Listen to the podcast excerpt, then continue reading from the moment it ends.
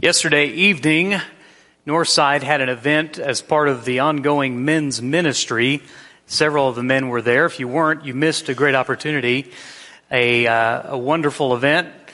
Uh, special thanks to Cole and to Andy and to John and Luke Campbell and the Tandys for hosting. And I'm sure there were many, many other unmentioned men who had a part in that as well. But it's really great. Just a good evening of fellowship. Uh, it was called Channel the Flannel. So we all channeled the flannel. Uh, I put on my flannel shirt. I've never put on a flannel shirt when it's 80 degrees out. So that was an, that was an interesting experience, but it was good. It was uh, lots of axe throwing, good food.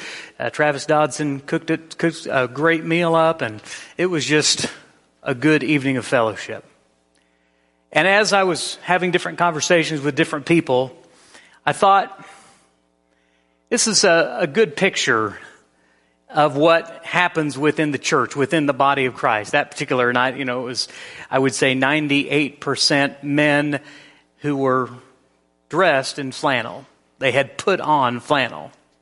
Now these men were all different. They were old and young. They were new in Christ. They were, had been in Christ for many decades. But the, the commonality is how they were, how they were dressed. The commonality is the participation with one another. And, and that's a pretty good picture of what we're going to talk about this morning and what, what brings us together as the body. And this extends to women also. It's not just for, for women. I mean, if, if the ladies would like to have their own flannel event, that's fine. I'm sure, sure they'll do great with that. But I want you to turn in your Bibles as we continue in our theme of one another. I want you to turn to Colossians chapter 3. Colossians chapter 3. Colossians chapter 3 is getting to talking about what it means to live the new life in Christ. Uh, I thought we could do a whole series just on this chapter. So we're not going to go through the whole chapter. But essentially, Paul is writing to the Christians at Colossae saying, if you're a Christian, things change for you. And it all comes down to what you're wearing. Not your physical attire, but the spiritual attire of being clothed with Christ. And so he gets into some very specific things, things that you shouldn't have on and things that you should. And today, in these verses of chapter 3, we're going to look at verses 12 through 13. Now, what he mentions here in Colossians 3 12 through 13 is so simple, but it's not easy. It makes so much sense, but it's not always easy to do. But if you'll trust God and do it, it will revolutionize everything in your life and in your relationships. We're in Colossians chapter 3, verses 12 through 13. Paul writes these words, and we're in the ESV. Uh, we're page 1262 if you don't know where Colossians 3 is, or if you want to just look on the PowerPoint slide. Paul writes, Put on then as God's chosen ones, holy and beloved, compassionate hearts, kindness, humility, meekness, and patience, bearing with one another, and if one has a complaint against another, forgiving each other, as the Lord has forgiven you, so you also must forgive.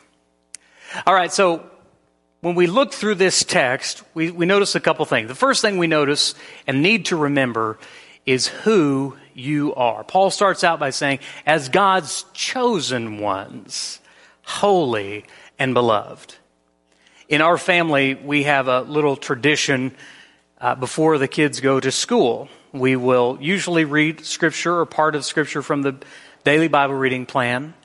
And then we have a prayer. We circle up and we pray together as a family. We don't always do this, but most days we hit the mark. And then as the kids leave to head to school, I will say, remember who you are. And that's not just to say they're a levering, but that remember who you are. Remember what family you're a part of. Remember who you represent, not just your parents, but also your Lord. Remember who you are. Well, Paul here is saying to the church of Colossae, remember who you are. And he, he uses three adjectives. He says, you first, you are chosen ones. Now, you are chosen in Christ. You are chosen in Him. That's the key point. You are holy, Paul says. If you're holy, you make sure you need to live in a holy way. You're holy also because of Him. And finally, he says, You are beloved. And you are beloved because of Him. And so, in a, in a subtle way, Paul is pointing back to their holiness, their chosenness, their belovedness. It's Christ centered. Now, now this is really important. It doesn't seem like you think like you could just gloss over this, but it's really important. It's more important than you, than you realize because understanding who you are is vital if you want to change and make a difference in how you live. If you don't think that's important, I want you to just ask Aaliyah. Guys, if you could turn the lights down, turn the sound up just a little bit. Just ask Aaliyah if it's important to understand who you are. Look at yourself. Look in your eyes. You gotta see it, okay? You gotta feel it. You ready? You ready for school? Yeah. Is it gonna be a good day? A really good day? You gonna be positive? Say, I am strong. I am strong. Say, I am smart. I am smart. Say, I work hard. I work hard. I am beautiful. I am beautiful. I am respectful. I am faithful. Yeah. Say, I'm not better than anyone. I'm not better than anyone. Nobody's better than me. No one's better than me. I am amazing. I am amazing. I am great. I am great. What's your name? Aaliyah Austin. If you fall, I get back up. what are you? I'm blessed. Yes. Say thank you, God, Thank you, God, for making me for making me the greatest. the greatest. There's nobody There's nobody better better than me. than me. All right, give me five. Give me a kiss. Let's go. Okay. It's a really good dad right there, isn't it? And we understand why. Because what he is reinforcing in her mind, in her heart, in her spirit, and making her repeat with her mouth is who she is. And who she is will dramatically impact how she is. And so Colossians chapter 3 is Paul reminding us that our Holy Father stands behind us and says, Who are you? I am chosen. I am holy. I am beloved. And you see, that thing, that, that understanding impacts everything. Knowing who you are, and this is in Christ now, I don't want to just jump over this, but this is in Christ. Knowing who you are impacts how you are. Knowing who you are impacts how you are. I think a lot of the struggles that we faced as a culture and to some degree we watched seep into the church two years ago had everything in the world to do, not with politics, issues, or anything like that, everything to do with forgetting who we are. See, when you understand who you are in Christ, it affects how you are in Christ. And this is true all throughout Scripture. Esau forgot who he was, and so he sold his birthright blessing for a single meal. Why'd you do that, Esau? Pretty simple. He forgot who he was. David knew who he was as a shepherd, and so he ran down the valley toward a giant named Goliath. He knew who he was, And that impacted how he was. And on the converse side of that, years later, he would forget who he was and sin and commit adultery with Bathsheba and commit a whole lot of other sins to cover that up because he forgot who he was. If Satan can do anything, it's to distract us from who we are in Christ. So, repeat it with me if you're a Christian. In Christ, we are chosen, holy, and beloved. And because you're holy, chosen, and beloved, this leads us to the second point. We've got to remember who He is. Now, this is important. As I said, this is pertinent to Christians. If you're not a Christian, if you've not been buried with Christ in baptism, expressed faith in Him, made that commitment to Him, this, this won't make a lot of sense. This will seem real hard to do on your own. And it is hard to do on your own because it requires Christ to be able to do it. Paul goes on to say, put on compassionate hearts, kindness, humility, meekness, and patience. Eh? We put on compassion and kindness, humility, meekness, and patience. Where do we get that from? Consider Galatians chapter 3. Remember what Paul said in Galatians chapter 3? He, he says something here that's similar to what, what he writes in Colossians chapter 3. He writes this, Colossians 3.27, if you're following along, this won't be on the screen. uh, Colossians 3.27 is page 1247. He writes, For as many of you as who were baptized into Christ have put on Christ. The scripture says that's when it happens. That's when you put on Christ. And baptism is not how you're saved, it's when you're saved. It's when you put on Christ.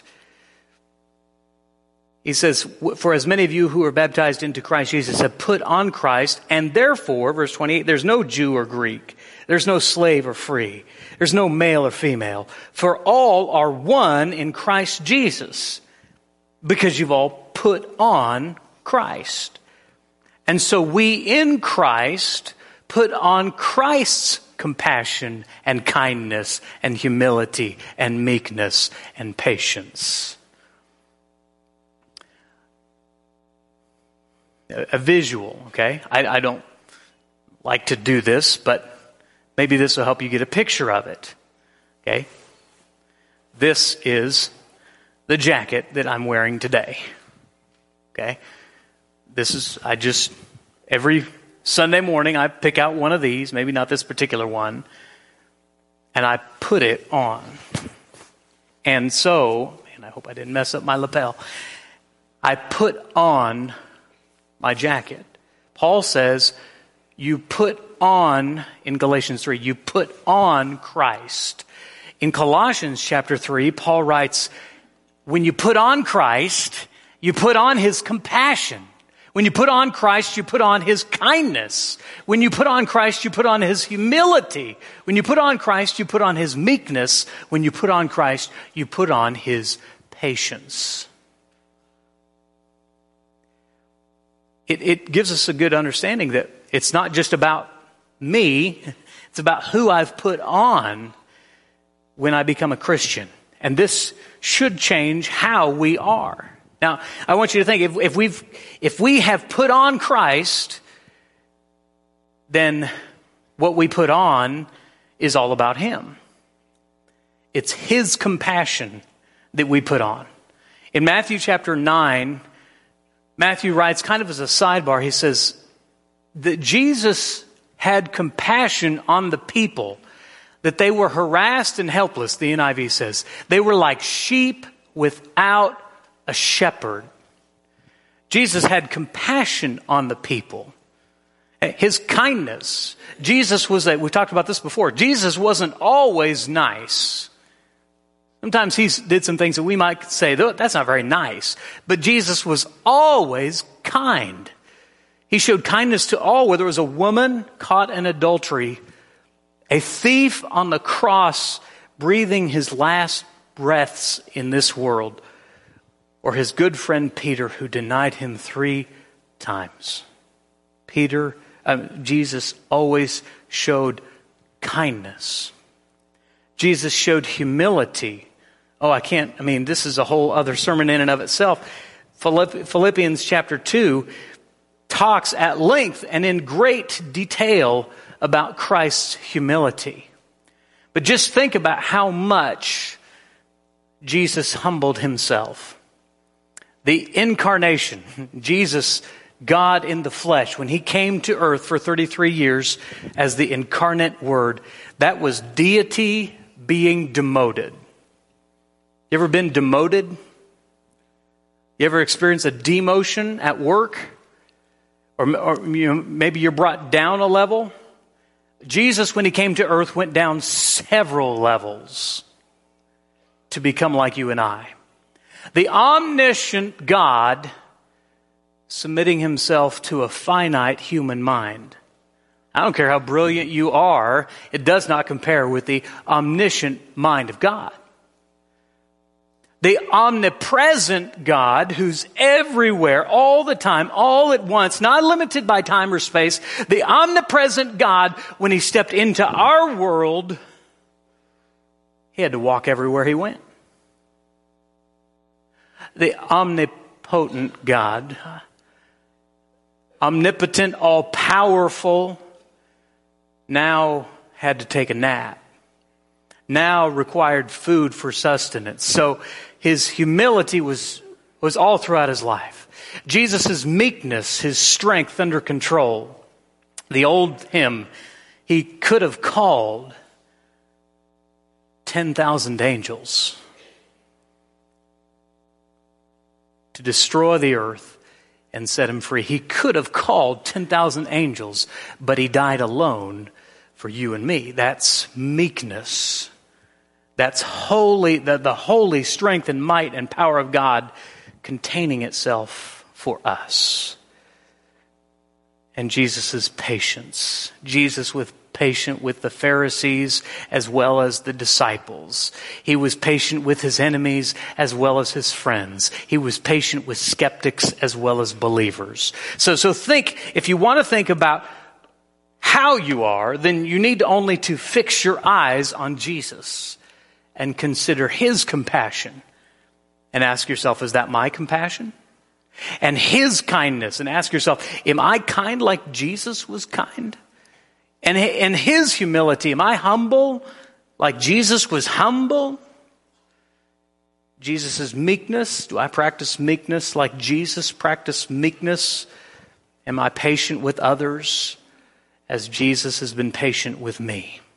Christ I'm convinced, is the model of all virtue. And so, because He is, we are. Because He is compassionate with us, we are compassionate with others. Because He showed undeserved kindness to us, we show undeserved kindness to others. Because He humbled Himself for us, we humble ourselves for others. Because he stayed meek, we stay meek. We yield our strength, our abilities to his control. Because he was patient with us, then we can be patient with others. See, it's all the times when we think about Christ, we think about what he's done for me and what about me and all the things he's done for me, and that's true. But don't let your exegesis turn into eisegesis. Don't let your theology become focused on me instead of he. And when you consider what he's done for you, you have one more step to take, and that is to overflow that to others. Who are you to accept his forgiveness if you will not extend it to others? Oh, but they hurt me. I understand. They hurt him too. You don't understand. You're right. I don't. I don't. But he does. So because he is changes everything about everything about who we are. So we put on his compassion, his kindness, his humility, his meekness, his patience, and that makes the last part easier. We do as he did. Continuing back to our key text now in Colossians chapter 3. He says, bearing with one another, this is verse 13. And if one has complaint against another, forgiving each other, as the Lord has forgiven you, so you also must forgive. This is the, this is the challenge of what Christianity is all about. Because understanding who Jesus is is not enough. Understanding who he did, who he is and what he did is not enough unless and until you submit to it and allow it to flow out of you. 1 John chapter 2 verse 6 if you're following along in your Bible 1 John chapter 2 verse 6 page 1303 the Apostle John, the apostle whom Jesus loved, writes this 1 John 2 6. Whoever says he abides in him, in Christ, ought to walk in the same way, ought to walk in the same way which he walked. Christ followers do as he did for us, and as he did for us, we do to and for one another. Okay? So we bear with others as he has bared with us. We accept and tolerate each other because we're not all alike. We got more alike than we do different. That's true. We are different. We have different perspectives. We have different personalities. We have different skill sets. God's made us different. From our DNA all the way down to our fingertips, God has made all of us different and unique. And so in a body, that means we got to learn to understand and appreciate the differences, to bear with each other and to accept one another. Now, we're not talking about sin. That's not what I'm talking about. I'm talking about quirks, personality differences. If you're married, and you've been married longer than the honeymoon, you understand throughout time that you and your spouse are different. You have differences physically, personality wise, all sorts of traits that are different, but you are to complement each other and two become one. Will you always see eye to eye? You won't. But your love for one another helps you put up with, bear with, tolerate, us, uh, each your spouse, and may we continue to have that attitude with each other. Think about this. Who puts up with you at, you, at your worst? Probably your family. Okay? If you're married, your spouse. If you're not married, your, your family. But they, they love you. Okay? Ultimately, who puts up with us at our worst? Christ Jesus. And so we bear with others as he has bared with us. Second, we forgive others as he forgave us. We're going to have lots of grievances and slights as we go along. But what was the attitude of Christ? Even as he was unjustly stretched out on a Roman cross and crucified for sins he did not commit, what did he say? Father, Forgive them, for they know not what they do. You see, when we focus on Christ, it impacts who we are. When we know, understand who we are, it changes how we do. We do as Christ did. So, hopefully that would be helpful to you and we can think more in terms of one another and keeping our focus on Christ and then extending our love, our mercy, our forgiveness, our kindness, our patience to one another. My question for you as we wrap up is this Are you a Christian? Because I said the message wouldn't really apply unless you're a Christian. There's more here challenging to a Christian than a non Christian.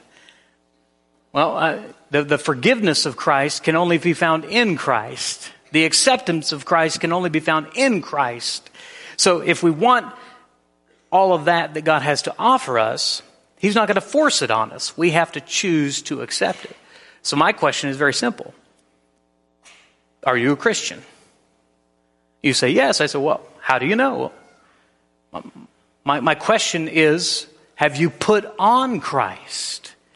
What did Paul say? For as many of you have been baptized, have put on Christ. Now that's not where it stops, but that is the beginning of the journey.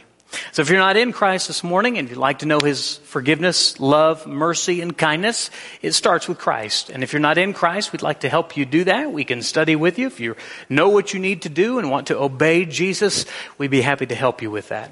Maybe you've in, maybe you're in Christ, but you haven't been acting as Christ did toward you. Maybe you need the prayers of our shepherds. Uh, maybe you need to forgive someone. Maybe you need to heal a relationship. I don't know what it might be. If you have a spiritual need, if you haven't been acting like you've put on Christ and you need correction, you need admonishment, you need encouragement, our shepherds will be glad to help you. We're going to sing a song here in just a minute and we'll ask you to stand during that song. If you have a need to come to Christ or to help us help so we can help you with your walk in Christ, our shepherds will be at the back. Please uh, head back during this song and they will help you with whatever you need. Whatever your need might be, please head to the back during this time as together we stand.